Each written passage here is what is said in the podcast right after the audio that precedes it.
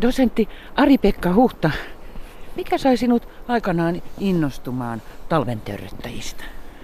No oikeastaan tieto, tiedon vähäisyys siitä, että kesäkasvithan oli hyvinkin läpäisä tutkittuja, mutta sitten näistä talviasusta kasveista oli hyvin vähän tietoa suomalaisista ruohosta heinä talvella ja se oli oikeastaan se lähtösysäys, että, että halusin itsekin selvittää enemmän, että minkä näköisiä on talvella nämä kesän kukkiamme. Nehän poikkeaa siis hyvinkin paljon kesäasustaan. Kyllä joo, ne on, ne on tosiaan tämmöisiä ruskeita, mustia, likaisen harmaita, luotaan tyytävän näköisiä äkkipäätä, mitä katsoo, tai vertaa siihen kesäiseen asuunsa, että, että tota, ei niitä moni sitten huomaakaan näin talvella. Mutta kyllä ne, kun tänne Oulunkin saatiin näin runsaasti lunta jo näin varhaisessa vaiheessa talvea, niin tota, ne talven alkaa sieltä pikkuhiljaa näkymään, erottumaan paremmin lunta, valkoista lunta vasten. Talven törttäjäthän ylipäätänsäkin on olleet semmoisia, niin kuin itsekin olet sanonut jossain, että joutomaiden valtiaita. Mutta, mutta nyt niin onhan niissä myös valtavasti kauneutta ja siis jokaisena vuoden aikana. Ja, ja, ja nykyisinhän jopa, jopa niin kuin kaupunkien puistoistutuksiin kylvetään näitä. Kyllä, joo, varmasti joo, joutomaita maidassa, mailla nämä onkin tämmöisiä kookkaita, jotka on sellaisia paikkoja, jotka jää niin kuin näiden maidosoluiden taakse ja niillä saattaa olla hyvin omalaatuinen kasvimaailmansa ja kas, esimerkiksi nuo ohrakkeet ja, ja sitten tota, muut kokkaat, asterakkeheimulajit, niin, niin on esimerkiksi lintujen talviruokailun lähteitä. Että Talvitöröttihän toki löytyy muualtakin kuin joutomailta, että on rannoilla, rannoilla ja metsissä jonkun verran ja, ja sitten niityillä, semmoisilla niityjen ja metsien välimaissa hyvinkin, hyvinkin runsaasti. Niin tietysti mulle tuli vain ensimmäisenä tämmöinen kaupunkilaisen näkökulma, kun joutomaat ovat katoamassa.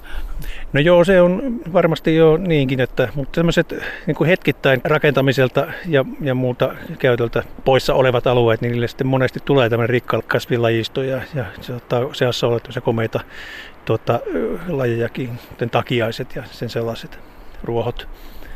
Nämä talvetyryttäjät on itse asiassa tämmöinen puoliksi epätieteellinenkin termi, mutta Suomessa noin kansan ja miksei tutkijoillekin pitäisi vakinaistunut tämmöinen termi sille, että ne ovat ruoho- ja heinävartisia kasveja nimenomaan, eivät sitten tämmöisiä puuvartisia eikä, eikä varpuja, jotka jää sitten talveksi törröttämään tähän hangen yläpuolelle ja levittämään siemeniä. Että siinä on oikeastaan tämä, tämä sanan lähtökohta.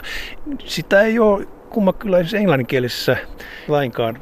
Siellä puhutaan windweedsista, tämmöisistä talven rikkaruohoista, mutta siis Saksasta löytyy winterstehe ja sitten Ruotsista on winterstondare, eli siinä on nämä kolme kieltä, jotka minä tiedän ainakin, mistä, jotka puhuvat nimenomaan talven törteistä. Ah, Winterstondare, mutta siis meillähän on hirveän hauskasti ja lystikkäästi tämä törröttäjä-sana tullut tähän. No Suomi on rikas kieli kyllä, että törröttää se, se on, kuvaa oikeastaan aika hyvin sitä, että ei pelkästään talven seisoja, hangen päällä seisoja, vaan nimenomaan törröttäjä. Joo, ihan totta. professori Kari Heliövaaran kanssa takiaisjahdissa Helsingin Laajasalossa. Ja tässä meillä on aikamoisen komea yksilö. No kyllä on tosi komea. Se on varmaan pari metriä korkea, mutta aika vaikea tämäkin oli löytää. Siis ei takia se nyt ihan joka paikassa kasva enää. Olisiko se vähentynyt? En tiedä. No ainakin, siis aikaisemmin joutomailla, hmm. niin poispäin, joutomaita oli enemmän kaupunkien niin, alueella. aivan. Mutta tämä on kuitenkin kasvi, jonka mä löysin äänen perusteella, mikä on tosi kummallista. Mä itse seurasin noita tikliparvia ja tiklihän mielellään ruokailee takia sen siemenille. Ja seurasin sitä parvea ja toden totta se parvi laskeutui tämmöiselle takiaskasvustolle ja siinä ne oli sitten. Ja ehkä se oli sattuma, en tiedä, mutta ainakin löysin tämän paikan. Aika hauska, hauska että äänen perusteella etsitään kasveja. Joo, ei, ei niitä varmaan hirveän monta ole. Ja en nyt väitä, että toikaan nyt ihan, ihan niin kuin täysin tieteellinen tapa löytää kasvi, mutta ainakin, ainakin yksi, yksi tämmöinen hauska pieni episodi. Ja tässä tapauksessa hyvin osuva. Takia ne on aika, aika näyttävä kasvi kyllä. Ja jos ajatellaan takiasta niin kuin hyönteisen ravintokasvina, niin se on aika huono. Mutta jos ajattelee tätä takiasta ihan näin ihmisenkin silmin, niin se on tuommoinen robusti, tanakka, karvanen, jäykkä, varmaan pahan makunen. Eli se, se ei todellakaan kelpaa kovin monille hyönteisille. takiaisyökkönen on, on kyllä laji, joka, joka takiaisilla elää ja sillä on varmaan myöskin joitakin muita perhosia, jotka elää ohdakkeilla. Mutta noin periaatteessa, niin jos me oltaisiin hyönteisiä ja katsottaisiin tuon näköistä kasvia, niin ei se meille varmaan maistu. Se on aika vihamielisen näköinen kasvi. totta, totta. Sitä se kieltämättä on. Etenkin nyt näin, kun se on, se on, se on vähän äh, ruskea ja kuivunut ja jotenkin jo talveen asettumassa ehkä. Kyllä. Mutta mut siinä on tosiaan se puoli, kun se on näin korkea, että vaikka tulisi korkeat nietokset, niin, niin nämä takiaiset on lumiraan yläpuolella ja juuri sinne tiklit ja muut varpuslinnut kernaasti hakeutuvat syömään niitä siemeniä, joissa ei ole sitä ikävää väkästä. Eli se väkäne on tässä itse pampulassa vaan. Ne siemenet on täysin väkäsemättömiä. Ja varmaan tiklin mielestä mitä, mitä hienota herkkua. Hmm. Toisin sanoen silloin tämä antaa niin kuin ruokaturvaa korkeankin hangen aikana. Kyllä, ehdottomasti varmaan niin kuin hidastaa kiertolintujen niin kuin etenemistä muualle. Ne säilyy, säilyy tai lentelee siellä, missä, missä takiasta on tarjolla ja muitakin talven törryttäjiä. Näistä hyönteistä tulee vielä mieleen yksi, yksi kovakuoriainen, joka, joka elää myös toukkana täällä, mutta noin kokonaisuutena ottaen niin lajeja on tosi vähän. Hmm. Kiinnostavaa kuitenkin. Hyvä retki. Hyvä retki oli. Nähtiin takiaan pienen työn jälki. Mennä.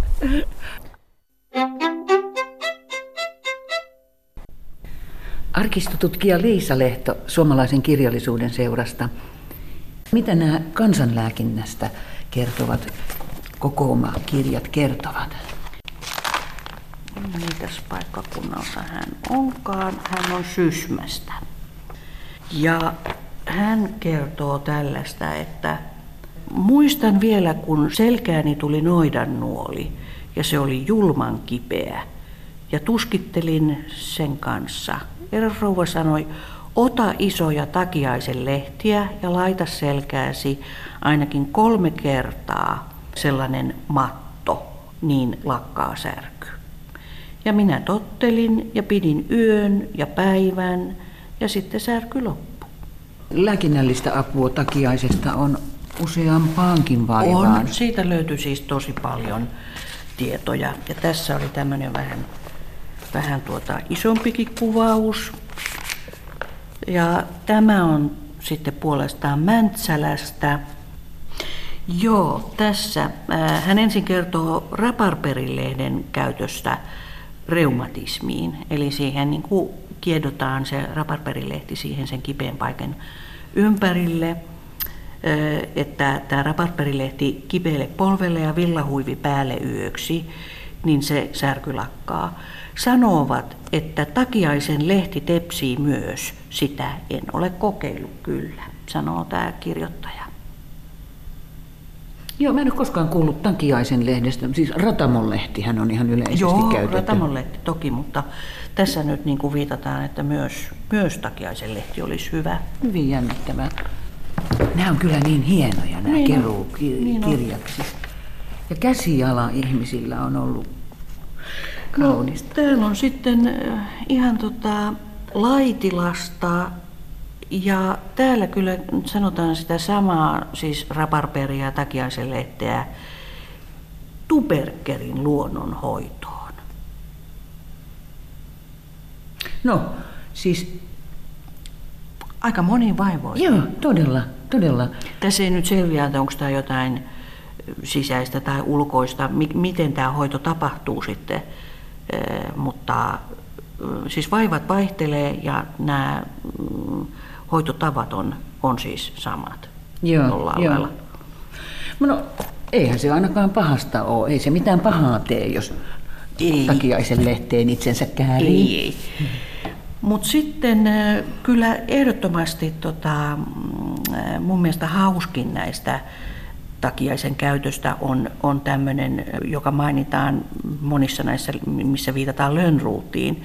Niin hän on ehdottanut, että näitä takiaispalloja käytettäisiin ikään kuin tämmöisenä erä, eräänlaisena tarraharjana, tai tiedätkö semmoisena, millä otetaan roskia likapilkkujen poistamiseen tummista vaatteista mun mielestä tuo on aika semmoinen, että sitä voisi itse asiassa kokeilla, kuinka hyvin tämmöinen takiainen näppäsee kuule jostain villavaatteesta tai jostain likapilkut pois. Ihan hyvä idea. Niin on, niin on. Luonnonmukainen idea. Uusio käyttöön Niin, tämä, että niin. kerätään ensi kesänä paljon takiaisen palloja. Joo. Ja, ja mennään kauppatorille myymään. Tästä voisi kehitellä jonkunlaisen semmoisen, tiedäksä, semmoisen pidikkeen, jossa olisi rivissä näitä takiaisen, takiaisia. Ja sit sillä vois, sitä voisi kehitellä tämmöisen uuden likapirkkujen poistamisvälineen. Ei tarvitse kaupasta ostaa semmoista valmista jotain muovista, vaan, vaan olisi tämmöinen niin kuin eko, ekopuhdistin. Niin siis tämähän oli tämmöinen valtavan iso kansanlääkintäkeruu silloin 78. Ja siinä oli palkintolautakunnan jäsen Toivo Rautavaara, joka sitten tämän aineiston perusteella ja tietysti omien, omien keruittensa myötä niin teki tämän, mihin kasvimme kelpaavat sen ison laajan teoksen. Ja tämä on valtavan iso keruu. Tänne on tullut vastaajia ihan ympäri maata. Ja siihen on aika hyvät hakemistot, eli kaikki nämä vastaajat on täällä niin kuin mainittu jo ensimmäisessä tässä sidoksessa, mihin nämä aineistot on sidotettu tämmöisiksi niin sidoksiksi. Syntymäaika, paljonko sitä aineistoa on, paikkakunta. Ja sitten täällä on tämmöinen lyhyt kuvaus näistä, että mihin vaivoihin on mitäkin käytetty. Ja tänne suomalaisen kirjallisuuden seuraan voi kuka tahansa tulla tutustumaan näihin. Kuka tahansa voi tulla käymään ja se on hyvin suositeltavaa. Vaikka aineistoja koko ajan digitoidaan ja, ja niitä laitetaan myöhemmin erilaisiin tietokantoihin, joita jokainen voi sitten mahdollisesti ihan kotoa tutkia, niin onhan se aina elämys tulla tänne käymään ja nähdä ensinnäkin koko tämä talo, nähdä arkisto ja se vanha kokoelmahuone, jota me kutsutaan nimellä kaikkein pyhin. Ja nähdä näitä alkuperäisiä käsikirjoituksia, joissa näkyy ihmisten käsiala. Ja, ja se on, aika monet kävijät on sanoneet, että se on ollut aika semmoinen jännä elämys. Sitä se on. Siis, siis tämä on niin koukuttava paikka monella tavalla. Ju, juuri siksi, että, että näiden kirjojen lehdiltä, kun katsoo siis erilaisia käsialoja, ihmisten tapaa kirjoittaa ilmasta itseään, niin, niin nämä tulee paljon lähemmäs kuin mitä digitoituna luettuna. Nimenomaan. Ja sitten esimerkiksi kun, äh, kun he on lähettäneet sen aineiston, niin siinä on usein mukana jonkunlainen saatekirje. Ja näistä saatekirjeistä jo pelkästään voisi saada jonkun ihanan pienen tutkimuksen, koska usein he hirveän avoimesti kertoo siinä myös omasta elämästään ja mihin kaikkeen tämä liittyy, tämä aineisto, jonka he lähettää. Ja siellä on aika riipasevikin niin kuvauksia joskus tältä keräjältä. On, on.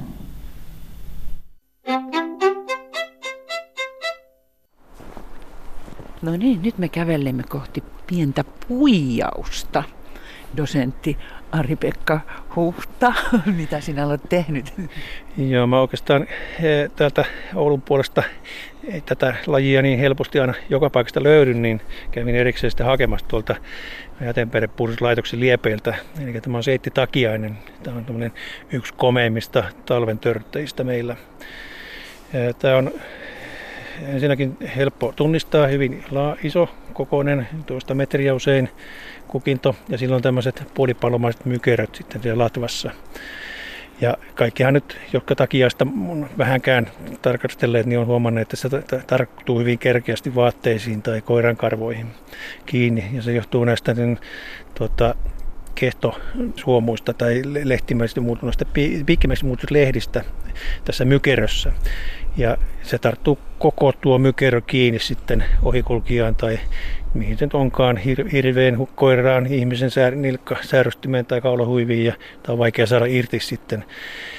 Ja tämä kehto sisältää runsaasti tämmöisiä kookkaita siemeniä, jotka sitten, niille ei ole mitään erityisiä leviäin, leviäin lisäkkeitä. Niillä on ollut aikojen alussa evoluution miljoona vuotta sitten ehkä niin tämmöinen tuulilevinnysominaisuus, mutta se on pikkuhiljaa kadonnut ja siinä on jäljellä nämä tämmöiset rudimentit, pienet sukaset tässä siemenen kärjessä, mutta se ei enää pysty, pysty sille tuulen mukana leviämään, joten kätevintä oli sitten näköjään eh, levitä tämän kehdon mukana ja sitten pikkuhiljaa tiputella niitä siemeniä sen kulkijan mukana niin reitilleen. Eikö tämmöinen ole aika raskaskin niin kuin lentämään tuulen mukana yksistään? Kyllä joo, tässä muodossa on kyllä ehdottomasti. Siinä näkyy nyt helposti hyvin nuo sukaset siellä. Se on nyt niin näkyy. Ne on, joo, Siinä on, on kiinni. Joo, nyt kyllä, tässä ei ollut se on, kiinni. Se on ollut aikoinaan, aikoinaan miljoonia sitten ehkä niin tämmöinen levitteinen, mutta se on keksinyt uuden strategian, että parempi sitten näin tehdä ehkä sitaateissa.